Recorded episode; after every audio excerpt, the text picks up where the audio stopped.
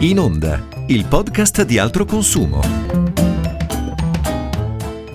all'interno di questo appuntamento del Festival Futuro 2020 di Altro Consumo. Oggi parleremo di risparmiare e investire nel, nel, futuro. Gli ultimi mesi, come sappiamo, hanno avvicinato gli italiani al digitale sotto diversi punti di vista, non da ultimo le loro relazioni con le banche, le finanziarie, gli istituti di pagamento e i pagamenti digitali sono diventati ovviamente eh, sempre più frequenti, lo saranno eh, ahimè visto che siamo eh, in un secondo lockdown eh, sempre più frequenti, eh, spinti anche dalle politiche cashless del governo, in primis col cashback.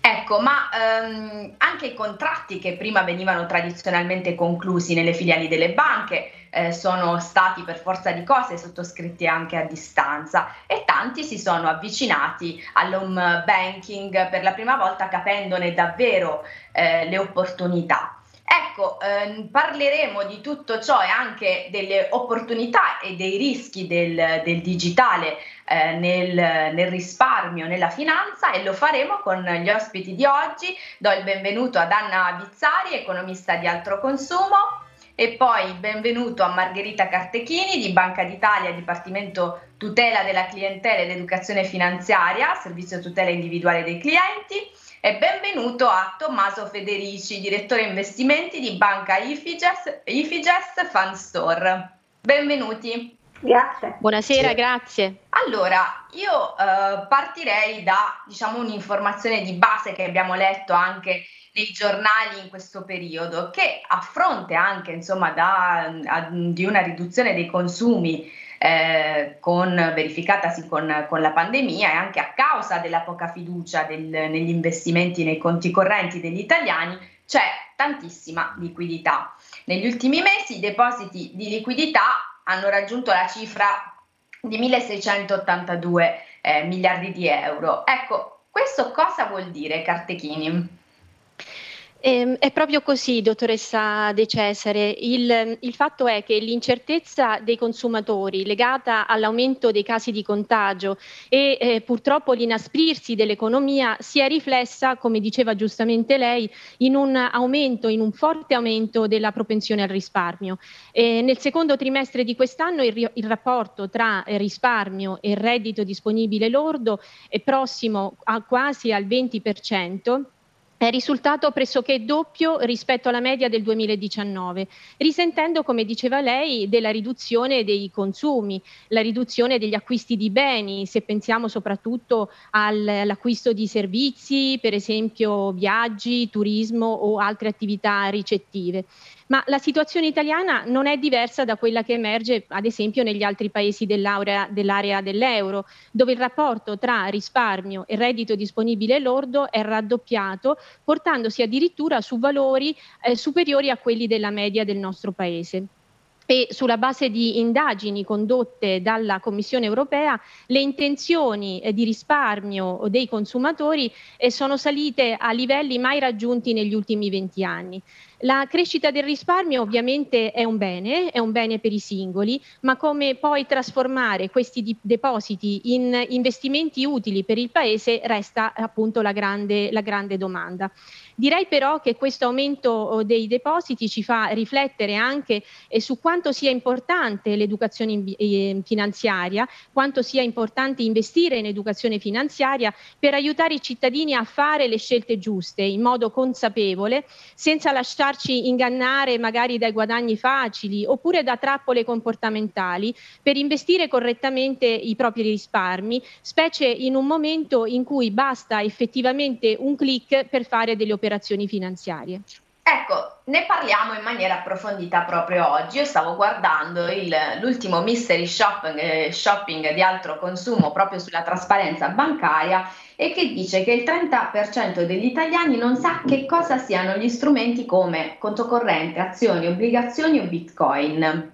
che è tantissimo il 30%, no? Quindi in un contesto dove ancora l'educazione digitale e l'educazione finanziaria sono eh, eh, non appannaggio di tutti, eh, Che cosa succede? Vi sento... um, allora, diciamo che sicuramente eh, i mesi del lockdown hanno avvicinato gli italiani alla eh, digitalizzazione sotto diversi aspetti, come hai già detto tu all'inizio, quindi sicuramente eh, addirittura adesso ci sono degli italiani che non rinuncerebbero per nulla a fare tutto a distanza. Quindi la rivoluzione, diciamo così, che è iniziata se guardiamo quello che ha annunciato Mastercard proprio ieri, addirittura il numero dei pagamenti con carta di pagamento sono, hanno superato quelli con i contanti nel mese di ottobre, quindi una rivoluzione veramente epocale per gli italiani che amano così tanto il contante.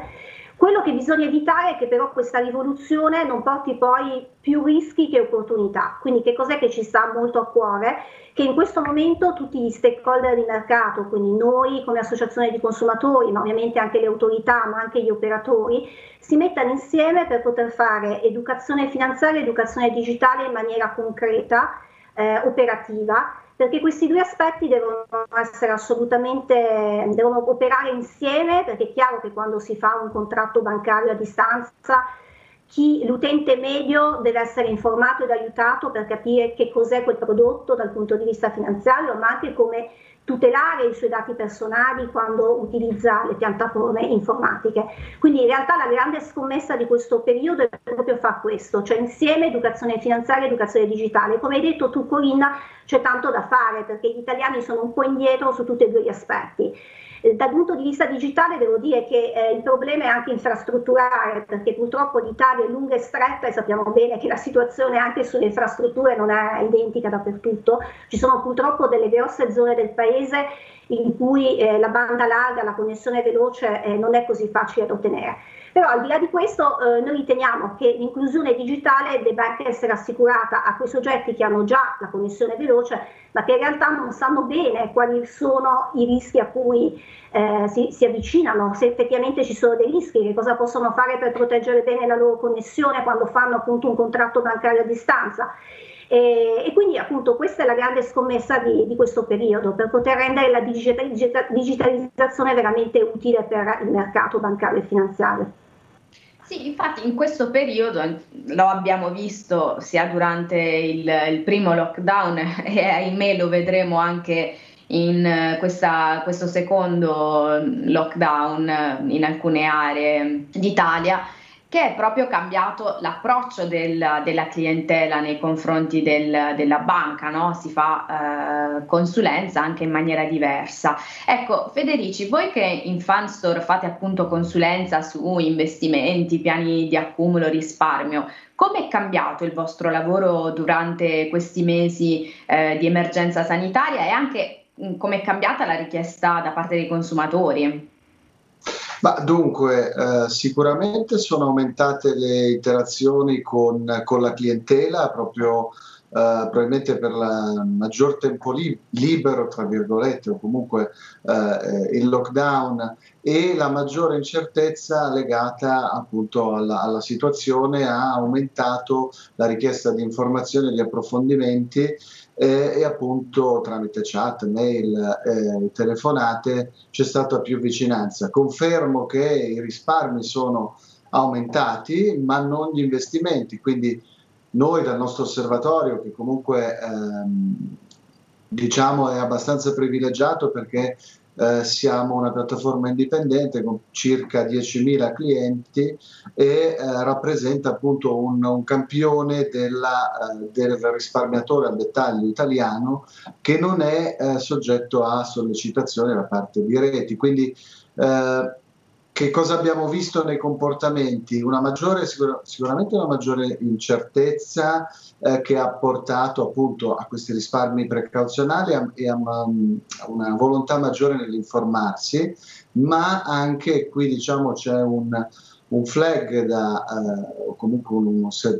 una, una cautela maggiore da avere è che abbiamo notato una concentrazione degli, degli, investimenti e dell'attenzione da parte della clientela nei fondi flessibili. Questo va bene, ci sono i fondi hanno, in, nel cui mandato si dà più discrezionalità, più libertà d'azione al gestore. Questo è giusto, nel senso che in periodi appunto di grande incertezza è giusto affidarsi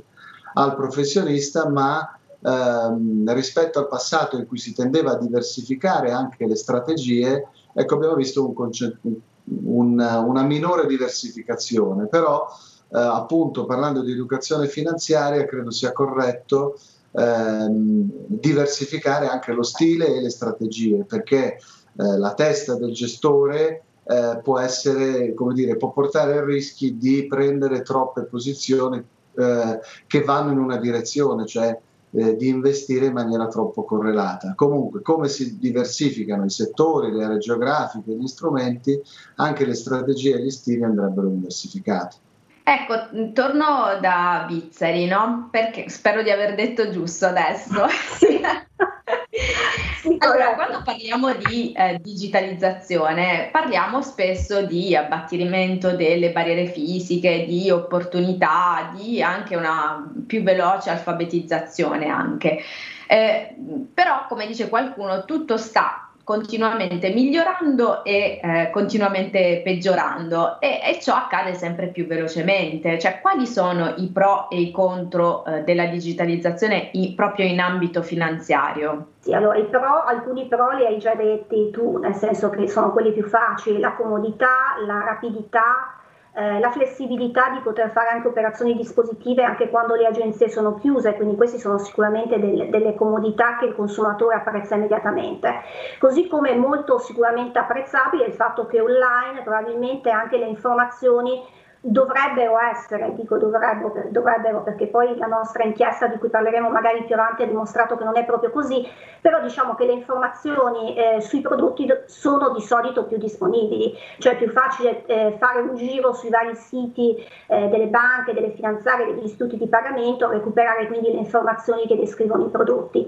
E questo è un grande vantaggio perché favorisce la comparazione, quindi il confronto ed è eh, la comparazione un elemento fondamentale per poter fare delle scelte consapevoli, soprattutto in un mercato bancario in cui ci sono tanti operatori, diversi prodotti e servizi. L'utente finale deve avere la possibilità di poter appunto raccogliere più informazioni possibili che siano comparabili per poter scegliere il prodotto che è più adatto alle sue esigenze. Eh, in questo modo si eh, riduce anche il contenzioso eh, eventuale appunto futuro perché si ha maggiormente la possibilità di ottenere dei prodotti più adeguati alle proprie esigenze sia di investitore che di eh, cliente bancario. Un altro, uh, un altro, vantaggio, per esempio, se pensiamo ai pagamenti digitali, è abbastanza evidente, è proprio un vantaggio anche dal punto di vista del sistema economico generale. Un pagamento digitale un pagamento più tracciabile è un pagamento che fa, evadere, che fa emergere il nero e che di conseguenza eh, permette allo Stato di ottenere sicuramente più risorse da destinare agli investimenti,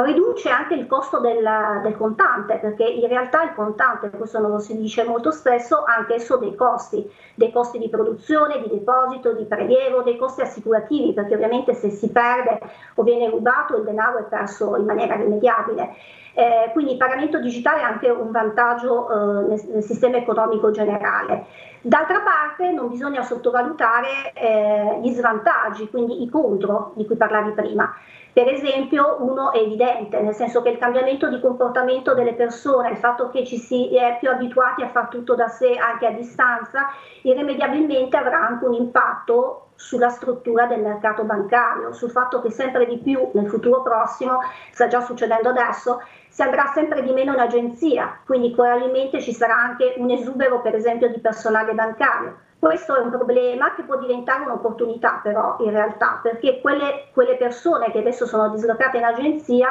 potrebbero per esempio essere formate adeguatamente per dare consulenza anche a distanza, per diventare quindi in realtà un punto di forza anche della, della, banca nei rapporti che in realtà probabilmente saranno appunto più a distanza anche con l'utente finale. E poi c'è eh, diciamo il, lo svantaggio principale che viene percepito dall'utente medio, cioè il fatto che comunque se fai tutto su una piattaforma probabilmente ci sono anche più rischi. E oggettivamente probabilmente non è vero perché gli operatori devono rispettare degli standard minimi di sicurezza, ci sono le autorità che controllano, ma il consumatore ha sicuramente questa percezione. Quindi eh, sull'elemento della sicurezza bisogna lavorare tantissimo per far capire anche attraverso l'educazione finanziaria che ci sono degli strumenti a tutela del consumatore, che quindi comunque se ci sono anche dei problemi in fin dei conti eh, i danni diciamo così, economici sono veramente limitati e eh, soprattutto bisogna anche però lavorare per stare diciamo così un po' al passo coi tempi, nel senso che ci siamo resi conto che insieme all'innovazione tecnologica, alla maggiore diffusione della digitalizzazione,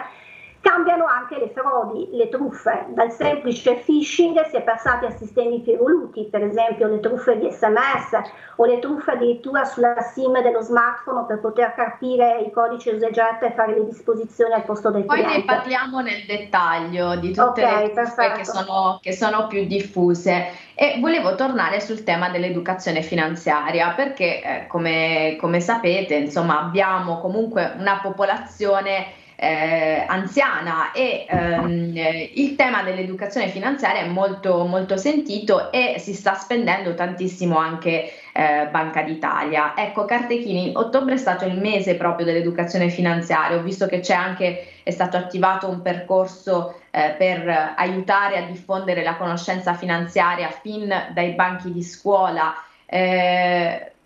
come si sta impegnando Banca d'Italia su questi, su questi argomenti?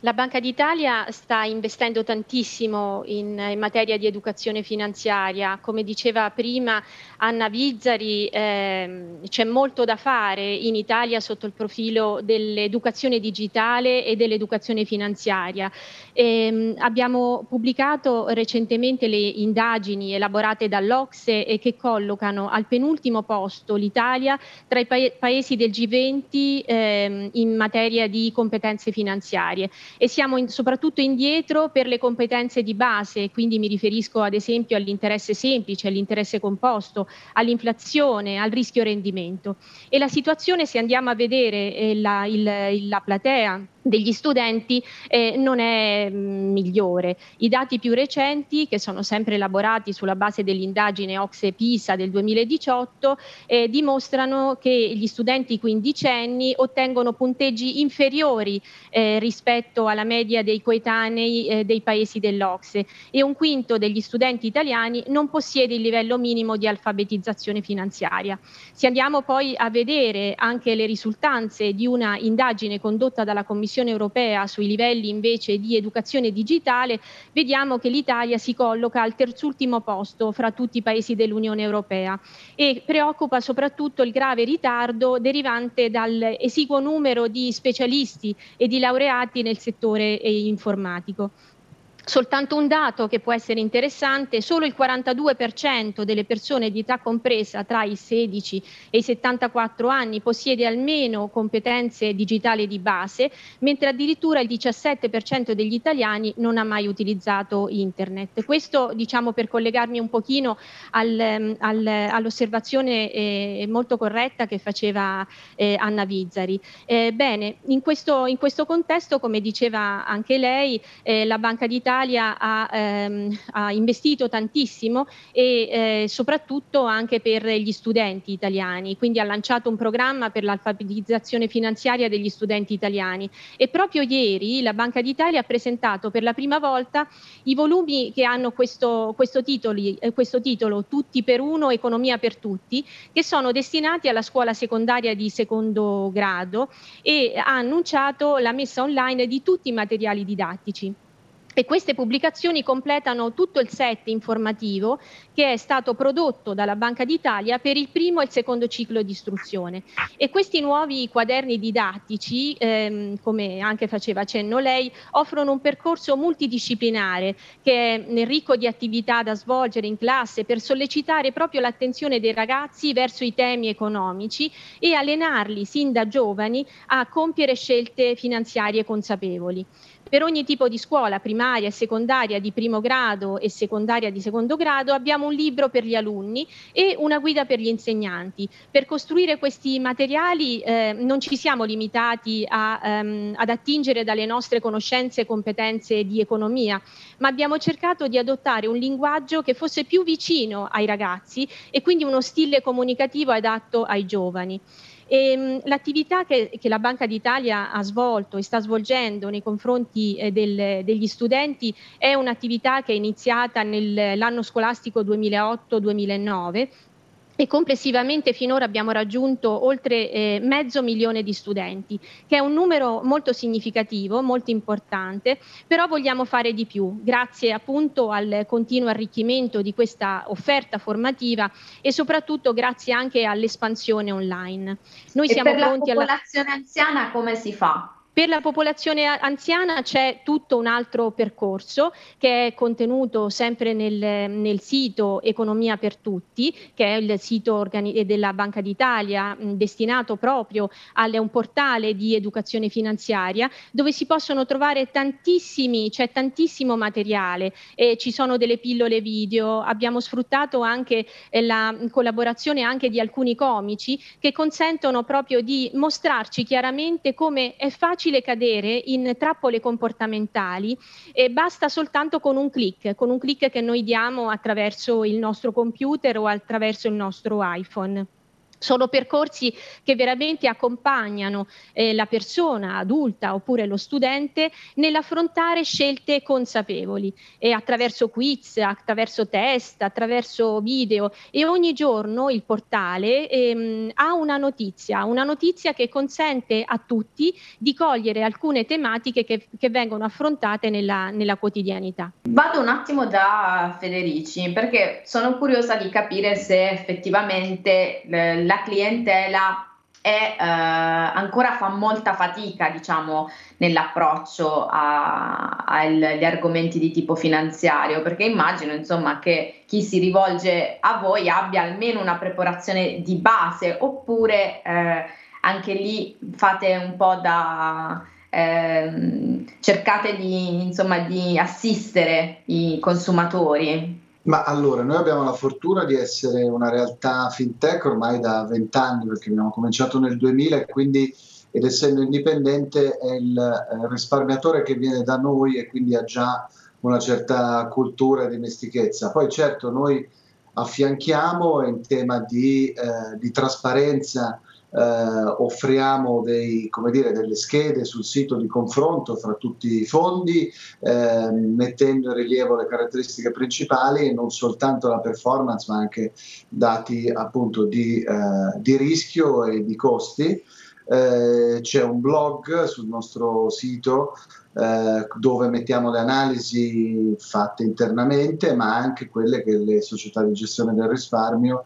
ci danno eh, appunto da condividere e eh, questo credo che, che aiuti. Poi eh, in termini di semplificazione abbiamo investito molto nel, eh, nel front office, nella relazione eh, col cliente, quindi eh, non, è, non, abbiamo mai avuto un call center, è sempre stata una, una, una, relazione diretta con i nostri dipendenti, quella dei, dei nostri clienti, tramite adesso chat, mail, telefonate, appunto lo stesso blog o il sito e, eh, però ecco, in, ter- in, termini di semplificazione non vorrei eh, che si esagerasse perché eh, come eh, molte altre professioni, molte altre eh, branche pro- di varie professioni, anche questa ha, ha, i suoi termini, ha il suo linguaggio e i suoi professionisti, quindi non sono cose che si improvvisano e quindi battere molto su due temi principali che sono appunto l'educazione, come è stato detto, ma anche la profilatura del cliente, quindi eh, guidarlo nell'identificazione di qual è il profilo rischio-rendimento più adeguato alle sue caratteristiche. Eh, alle sue esigenze. Esatto. Eppure, insomma, negli ultimi eh, anni sono andata a sbirciare un po' eh, il, sito eh, dell'arbitro bancario finanziario e ho visto che nel secondo trimestre 2020 i ricorsi eh, ricevuti sono aumentati del 40% eh, e quindi eh, rispetto allo stesso periodo dell'anno precedente. Ecco, eh, come mai Vizzari? Allora sì, come mai? Nel senso che se poi andiamo a vedere i dati, diciamo così, il monte ricorsi complessivo del 2019 dell'arbitro, i ricorsi sono stati appena poco superiori ai 22.000, quindi capisci bene che in realtà è ancora uno strumento veramente poco utilizzato se rapportato ovviamente al numero dei rapporti bancari e finanziari che ci sono in Italia. Quindi io personalmente considero questo aumento paradossalmente positivo, nel senso che significa che probabilmente inizia ad essere conosciuto di più questo strumento, strumento che Sì, questo strumento che è molto importante per il mercato, nel senso che il contenzioso, quando parliamo di contratti bancari e finanziari, anche se ce la mettiamo tutta, anche se lavoriamo sull'educazione finanziaria e digitale, alla fine il contenzioso è inevitabile. E quello che è importante per assicurare anche il cliente è che abbia uno strumento di risoluzione extragiudiziaria delle controversie come l'ABF, quindi al di fuori della giustizia diciamo così tradizionale, quella del tribunale o del giudice di pace, che sia eh, più veloce quindi dei tempi della giustizia ordinaria, sia più, meno costoso perché il ricorso costa appena 20 euro. E, e questi 20 euro vengono eh, rimborsati al cliente dall'intermediario se il ricorso viene accolto anche solo in parte e che quindi è anche facile da, proprio da avviare perché addirittura da qualche mese si fa tutto online a proposito di educazione digitale e di digitalizzazione. Quindi c'è una sezione del, del sito in cui c'è un modulo compilabile online, ci si registra si inseriscono i propri dati e si fa tutto addirittura da solo, non c'è neanche bisogno dell'assistenza di un avvocato se si vuole o di un'associazione di consumatori. Quindi in realtà è uno strumento importantissimo perché eh, il cliente deve sapere che se c'è un contenzioso alla fine c'è uno strumento che può utilizzare per convincere in qualche modo l'intermediario delle sue ragioni. Se poi tu mi chiedi perché Quando c'è stato in questo... si rivolge all'ambito ecco, bancario? Ecco, questo è importante perché eh, bisogna sapere che innanzitutto bisogna avviare un reclamo verso la banca, la finanziaria o l'istituto di pagamento se si ha un contenzioso e darle ovviamente il tempo di rispondere. Solitamente per i mezzi di pagamento, per esempio, questa risposta arriva entro 15 giorni dal momento in cui l'intermediario riceve il reclamo del cliente, altrimenti si può aspettare fino a un massimo di 60 giorni. E se non arriva risposta o la risposta che arriva non è soddisfacente per il cliente, può rivolgersi appunto all'ABF. Le materie sono molto varie perché si va appunto dalle materie bancarie tipo mutui, prestiti, eh, agli strumenti di pagamento, ehm, a qualsiasi questione che, riguarda la, eh, che riguardi proprio la natura bancaria. L'unico elemento escluso eh, sono gli investimenti che hanno un altro sistema di risoluzione extragiudiziaria delle controversie che l'arbitro eh, appunto per le controversie finanziarie gestito da Consob. Quindi eh, è uno strumento importantissimo e direi ben venga che insomma sia utilizzato di più. Noi dobbiamo farlo conoscere, gli intermediari già lo devono far conoscere formalmente perché in tutti i documenti delle banche c'è sempre comunque un riferimento anche a questa procedura di risoluzione extragiudiziaria delle controversie. Se poi entriamo nel merito del perché eh, nel secondo trimestre c'è stata questa crescita, non è legata alla digitalizzazione, lasciamelo dire, ma purtroppo ha uno strumento molto tradizionale che è la cessione del quinto dello stipendio o della pensione. Quindi ha, ha un contenzioso che riguarda più che altro la trasparenza delle condizioni eh, l'estinzione anticipata, il fatto che l'intermediario non riconosce comunque al cliente un rimborso che invece gli dovrebbe perché così è previsto dalle norme. Ma eh, in senso lato è chiaro che eh, in questi anni l'arbitro bancario è stato molto importante per dare sicurezza ai pagamenti perché moltissime decisioni dell'arbitro bancario e finanziario sono in realtà un punto di riferimento quando appunto ci sono dei reclami su carte rubate, smarrite, clonate eh, quando appunto non si riesce a risolvere con un reclamo verso l'intermediario, molto spesso la decisione dell'ABF è proprio la soluzione finale per, anche per, per esempio i pagamenti digitali. E prima che stavo parlando della nuova truffa sul, sulle SIM sugli smartphone e quindi con la duplicazione delle SIM, probabilmente nel futuro prossimo questo sarà uno degli argomenti che arriverà anche davanti all'ABF perché eh, ultimamente insomma ci sono un po' di segnalazioni anche eh, da noi, alto consumo, su questo aspetto. Questa mh, mm, eh, mi diceva quando ci siamo sentite per, per, preparare questo incontro è una delle truffe più diffuse in questo momento. In che cosa consiste? Eh, se puoi entrare anche un po' nel dettaglio per spiegare e tutelare anche chi ci sta ascoltando in questo momento. Sì, allora diciamo che eh, viene poi fatta, realizzata in maniera un po' diversa a seconda dei casi, però diciamo che tipicamente cosa succede? Che il cliente di una specifica banca riceve un sms sul suo smartphone, quello che è identificato come smartphone di riferimento per ricevere gli OTP, quindi codici usa e getta che utilizziamo sull'home banking e eh, questo messaggio su cui poi il cliente eh, clicca perché comunque sembra arrivare dalla sua banca, in realtà in qualche modo eh, danneggia la, la, SIM del suo smartphone, per cui quando poi il cliente dovrà sostituire la SIM, lì eh, arriva un'ulteriore truffa, nel senso che la SIM viene sì sostituita all'utente, ma la SIM che sarebbe da sostituire rimane ancora valida, quindi entra nelle mani di un terzo malfattore che con quella SIM riesce sostanzialmente a fare operazioni dispositive ricevendo appunto i codici usegetta di OTP eh, del, del, cliente, quindi riesce a fare operazioni dispositive sull'home banking del cliente.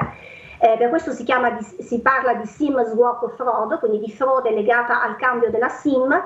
ed è eh, sicuramente una truffa, diciamo così, che è arrivata sul mercato negli ultimi tempi e legata a questa innovazione tecnologica, cioè il fatto che oggi sempre di più sugli smartphone arrivano questi codici dispositivi, lo smartphone ha sostituito praticamente il token fisico di un tempo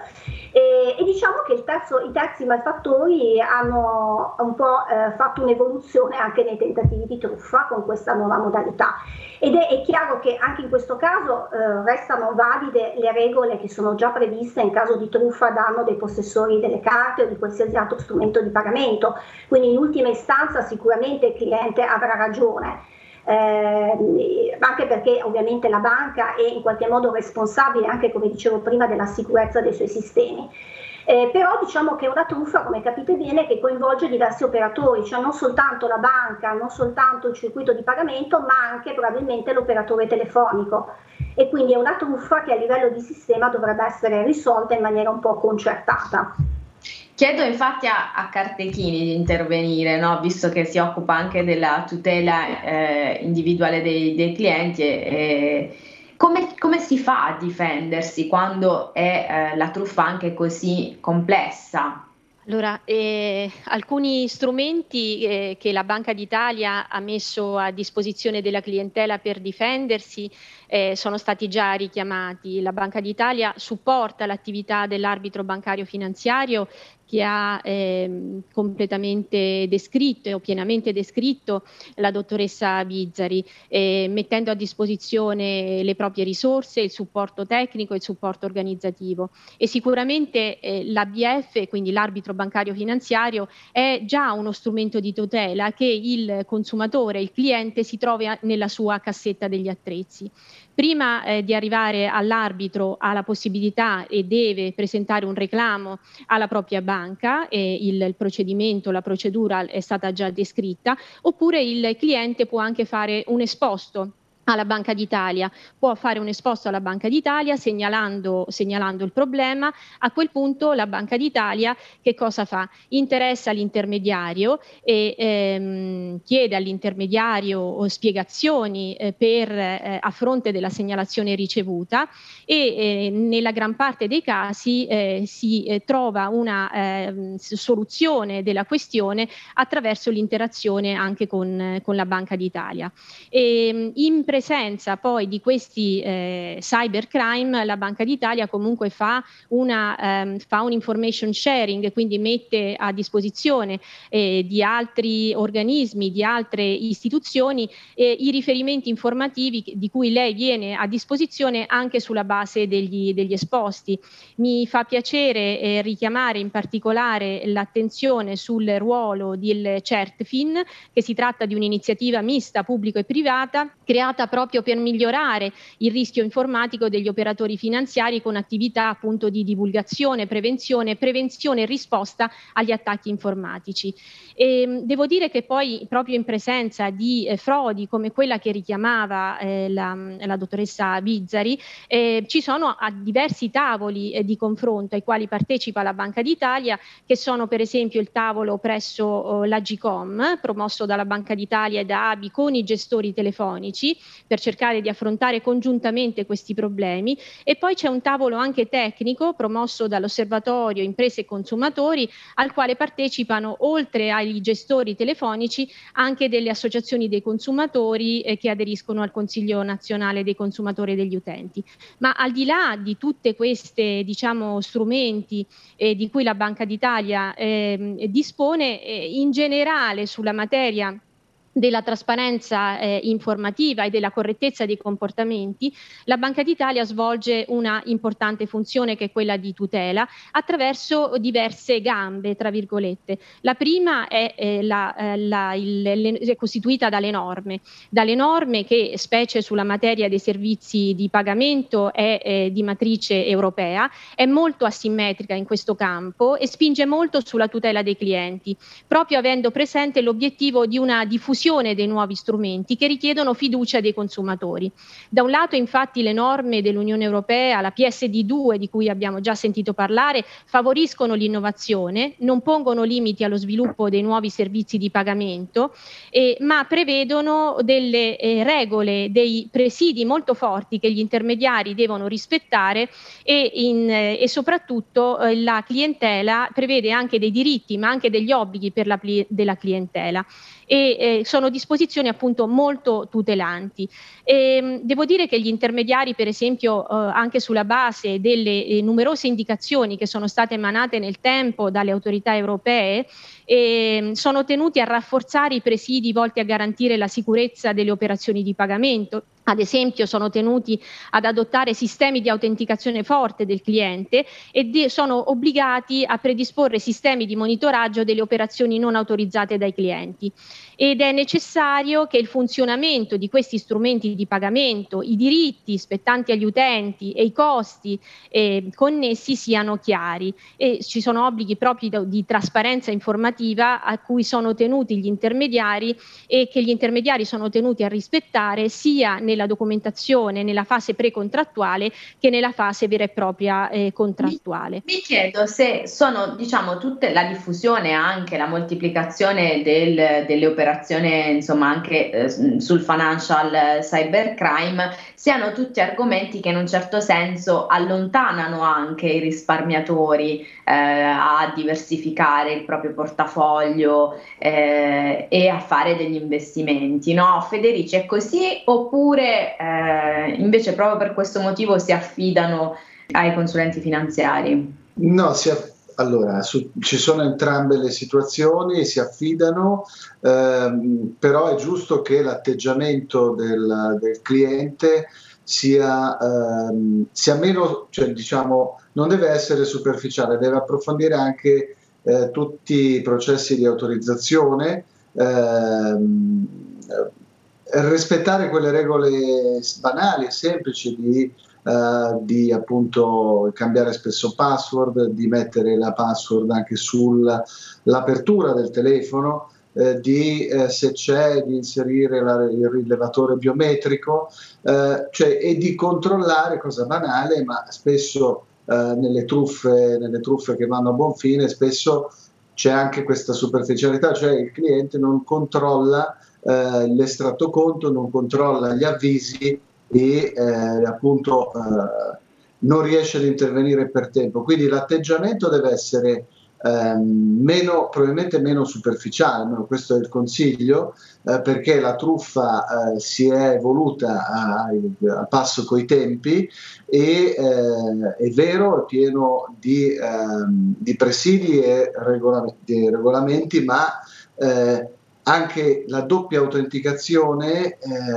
può essere aggirata, quindi controllare per esempio gli avvisi in sms, in pop-up eh, che quasi tutti, tutto il fintech eh, riesce a dare. Chiaramente il livello di, eh, di sicurezza, di, ehm, ricordiamoci, il livello di sicurezza delle, eh, delle informazioni finanziarie è altissimo, quello che è più vulnerabile è eh, il dato e sono le credenziali, quindi eh, grandissima attenzione a, eh, a, chi si danno i propri dati personali per poter risalire alle, alle credenziali e poter accedere ai, eh, appunto ai conti o poter fare delle transazioni. Sì, perché ormai mol- molto spesso affidiamo tutti quanti a un unico strumento tutte queste informazioni che è il cellulare. Esatto, e, eh, ed è da quello strumento che eh, diciamo si può rompere il, il, muro di difesa appunto eh, nei confronti dei, dei, propri investimenti, risparmi eh, e conti e vari conti correnti. Quindi grande attenzione su, uh, su quello perché appunto in quel, uh, in quel, dispositivo ci sono tutte le informazioni per poter accedere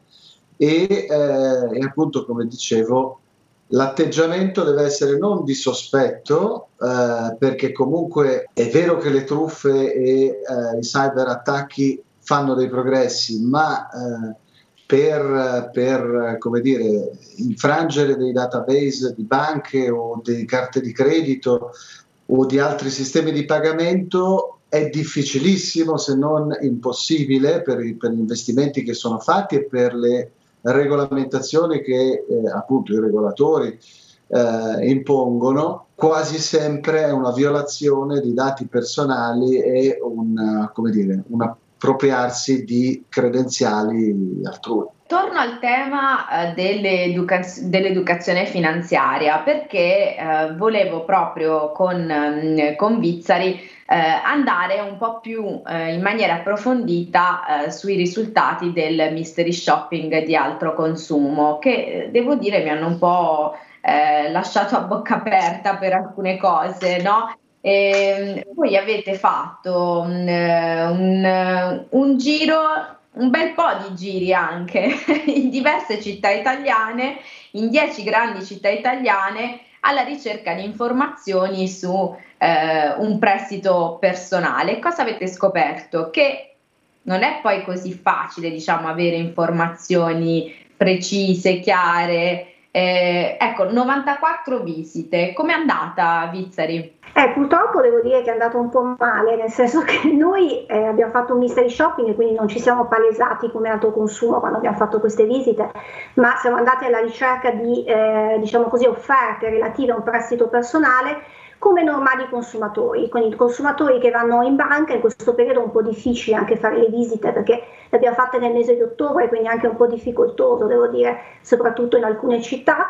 eh, alla ricerca appunto di informazioni. Questo perché, come dicevo prima, i consumatori devono essere educati al confronto perché il confronto ha un valore per fare le scelte più corrette. Eh, però il nostro mystery shopping dimostra che poco si può fare soltanto con l'educazione finanziaria al lato consumatore se anche non si lavora sulle informazioni che devono essere veicolate dalle, dalle banche dalle finanziarie, perché è chiaro che se poi di fronte ci si trova un consulente bancario restio a dare informazioni e che si limita a dirti tutte le informazioni a voce eh, senza darti niente di scritto, eh, non consegnandoti la documentazione precontrattuale che è prevista, peraltro è prevista dalle norme e che, te, che è un diritto del consumatore avere prima della conclusione del contratto, è chiaro che eh, la comparazione diventa molto difficile. Quindi eh, noi abbiamo fatto queste visite che danno dei risultati veramente deludenti, visto che eh, abbiamo raccolto il documento di informativa precontrattuale previsto per i prestiti personali che si chiama SECI e che è un modulo informativo europeo standard per tutte le banche, che riporta informazioni molto importanti, oltre al TAG di cui tutti parlano, quindi il costo complessivo del prestito, anche tutto il dettaglio dei costi, il costo complessivo del prestito, eventuali polizze assicurative abbinate, ehm, condizioni anche particolari, per esempio legate al fatto che si possa pagare in ritardo qualche rata e che quindi ci siano anche delle conseguenze economiche per l'utente. Quindi un documento importante, diciamo così, per raccogliere le informazioni, è stato consegnato soltanto nel 39% dei casi e per esempio le banche, alcune banche non fanno neanche un'offerta a chi non è correntista da qualche mese e, e, a chi non è correntista chiedono nel 96% dei casi di diventarlo, peraltro una richiesta del tutto inutile perché è chiaro che il prestito può essere pagato anche con addebito su un altro conto corrente,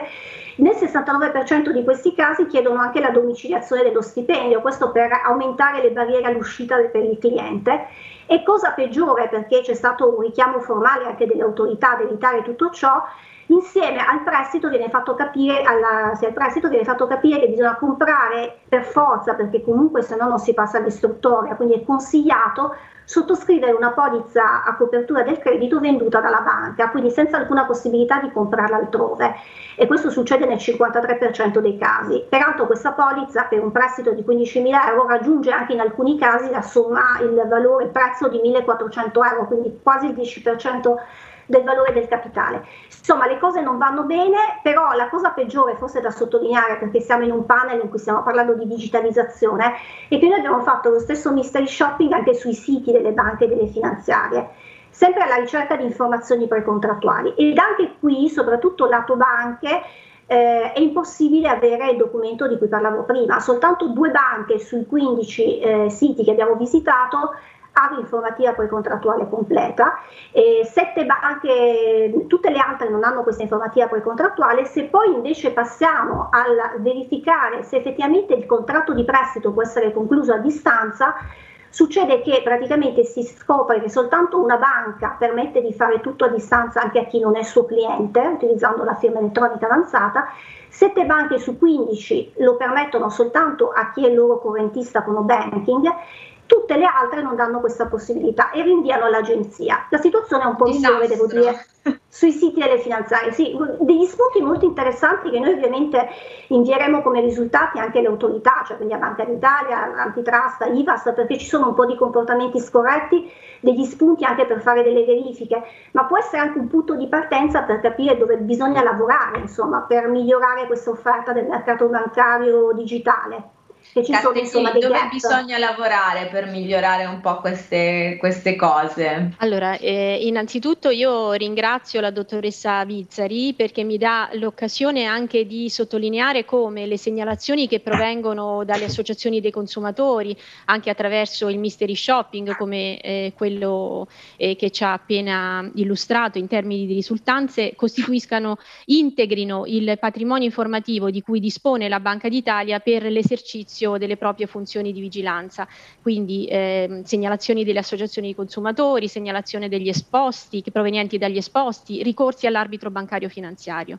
Ora la Banca d'Italia anche attraverso il nuovo Dipartimento tutela della clientela che ehm, dà conto diciamo di un rilievo ancora più eh, forte dato dalla Banca d'Italia proprio alla tutela della clientela eh, svolgerà e sta svolgendo la propria azione nel solco di un percorso oh, già intrapreso con tutte le sue anime, con l'anima di vigilanza, rafforzando i controlli di vigilanza, con un servizio eh, specifico dedicato interamente al controllo sulla correttezza e trasparenza dei comportamenti degli intermediari nelle relazioni con i clienti. E a questo proposito mi piacerebbe eh, richiamare un dato, un dato che, è, ehm, che noi abbiamo indicato nella relazione annuale, in cui eh, abbiamo precisato che l'anno scorso sono stati riconosciuti, grazie all'azione di intervento posta in essere dalla Banca d'Italia,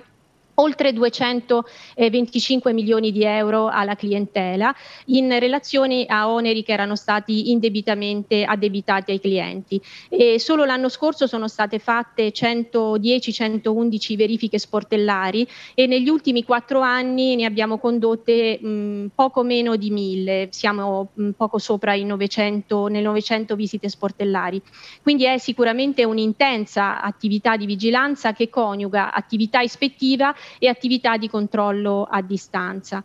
E ehm, ovviamente eh, anche sul tema delle polizze che ha richiamato eh, la dottoressa Vizzari eh, c'è una particolare attenzione da parte della Banca d'Italia che insieme all'IVAS a marzo del, di quest'anno eh, ha richiamato tutto il sistema sui eh, presidi da adottare e sulla correttezza dei comportamenti, ehm, richiamando all'ordine sia le funzioni eh, di compliance degli intermediari sia le funzioni di internal audit. Quindi è sicuramente un tema all'attenzione attenzione che noi eh, gestiremo congiuntamente all'IVAS, come giustamente richiamava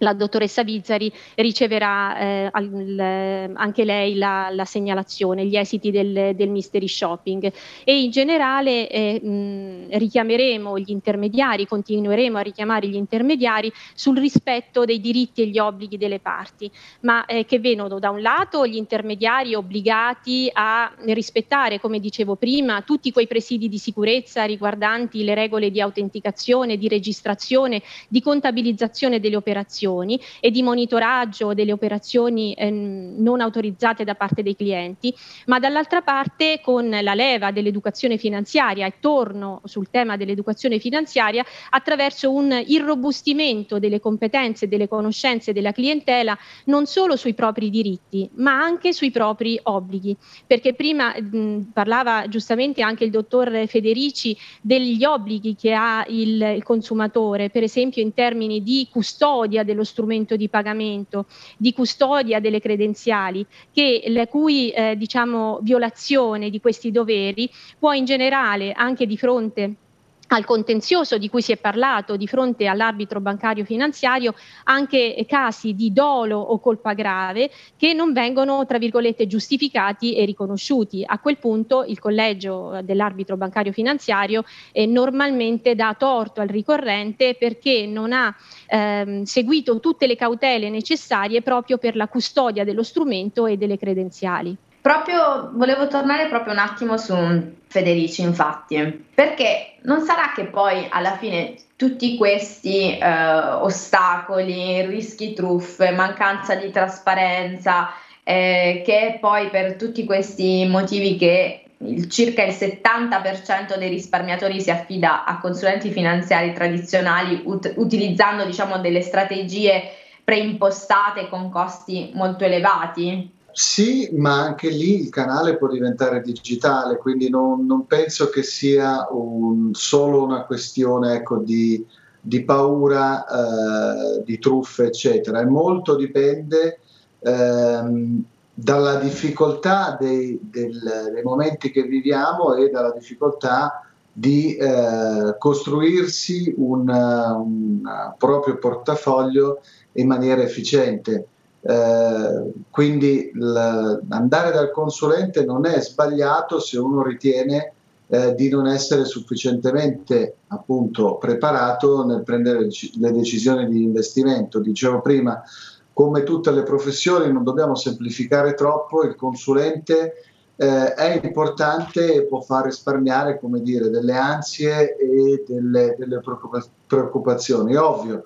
c'è un costo, eh, il costo è ancora più rilevante in un contesto di tassi che sono tassi ufficiali negativi, eh, lo vediamo anche sui titoli di Stato italiani, negativi fino alle scadenze dei quattro anni, quindi sì, Fanstor diciamo, eh, non è consulente in prima battuta, è consulente se il cliente lo richiede. Quindi la piattaforma offre questa eh, possibilità di, di confrontare, di selezionare in maniera efficiente il proprio portafoglio fondi, eh, però a richiesta e, eh, il, la consulenza ovviamente, ovviamente, viene fatta e anzi siamo, come dire, siamo contenti che la, la, le persone si affidino ai consulenti, ovvio, costi eccessivi non sono giustificati eh, e, e, non sono neanche incomprimibili, però visto appunto eh, il livello dei tassi di interesse. So che insomma cambia tutto a seconda del profilo, dei tipi di investimenti e che quindi non si può generalizzare, ma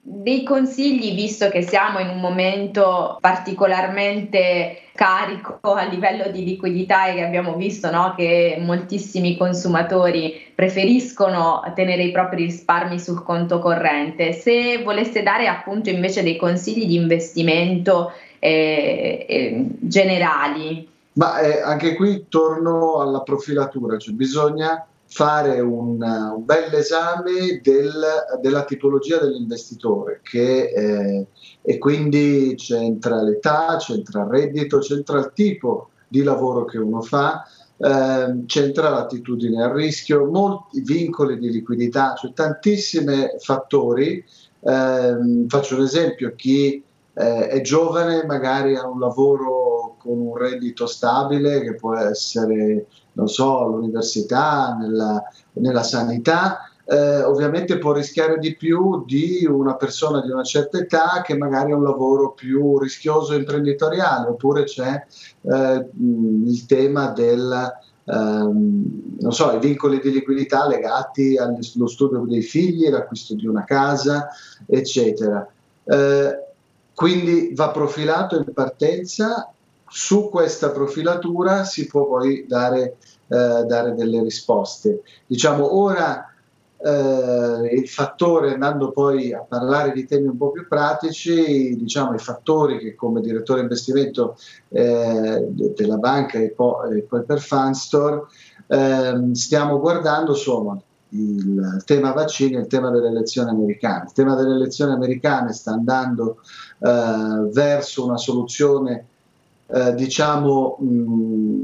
non semplice ma meno contestata di quello che si poteva pensare perché eh, Trump non ha l'appoggio del partito, quindi molti big repubblicani non stanno appoggiando questa lit- litigiosità eh, di Trump e quindi dovrebbe, dovrebbe eh, risolversi con eh, un'elezione di Biden a presidente e i repubblicani accontentarsi di una maggioranza. Staremo a vedere perché se continuiamo di questo eh, passo mi sa che sapremo i risultati definitivi tra una settimana.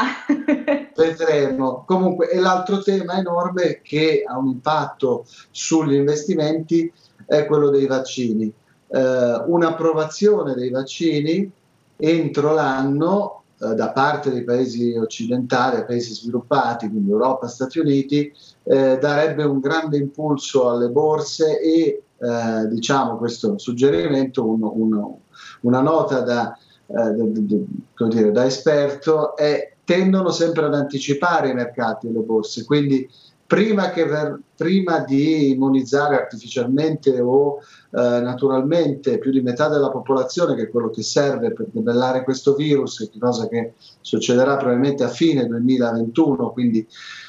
molto in là nel tempo i mercati ecco, anticiperanno tutta la ripresa che ci sarà, quindi non aspettare il momento in cui eh, l'economia riprenda effettivamente, ma anticipare, cercare di anticipare su queste eventuali. Cogliere qualche segnale, diciamo, e giocare d'anticipo. Sì. Va bene, allora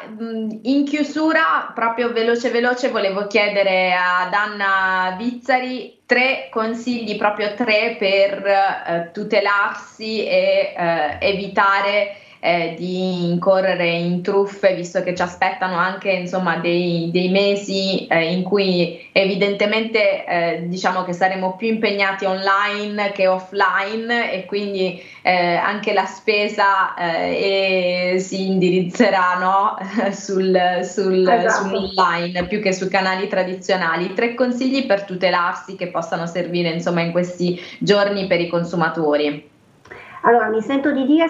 anche online di eh, fare sempre delle scelte ponderate, quindi quando si fa una scelta di un qualsiasi prodotto, che sia bancario, di pagamento, finanziario, prendersi sempre del tempo a fare delle comparazioni, che peraltro online sono sicuramente più veloci. Se poi pensiamo ai pagamenti, eh, direi che appunto la prima cosa da fare è quello di fare attenzione al eh, sito su cui si inseriscono i propri, eh, proprie, i propri strumenti di pagamento, quindi ci sono dei sistemi molto semplici per capire se il sito è affidabile, i famosi sistemi di crittografia internazionali che sono evidenziati da un lucchetto giallo. Quindi, eh, capiamo anche dove stiamo inserendo le informazioni, quindi per esempio se il sito da cui stiamo comprando si riferisce a una società veramente esistente, ci sono tante truffe che invece si riferiscono a eh, società che non esistono neppure, per cui si fanno degli acquisti che in realtà non arriveranno mai. E infine eh, verificare sempre periodicamente quando si fanno anche dei pagamenti gli estratti conto o comunque i movimenti online della carta e nel caso in cui c'è qualcosa di strano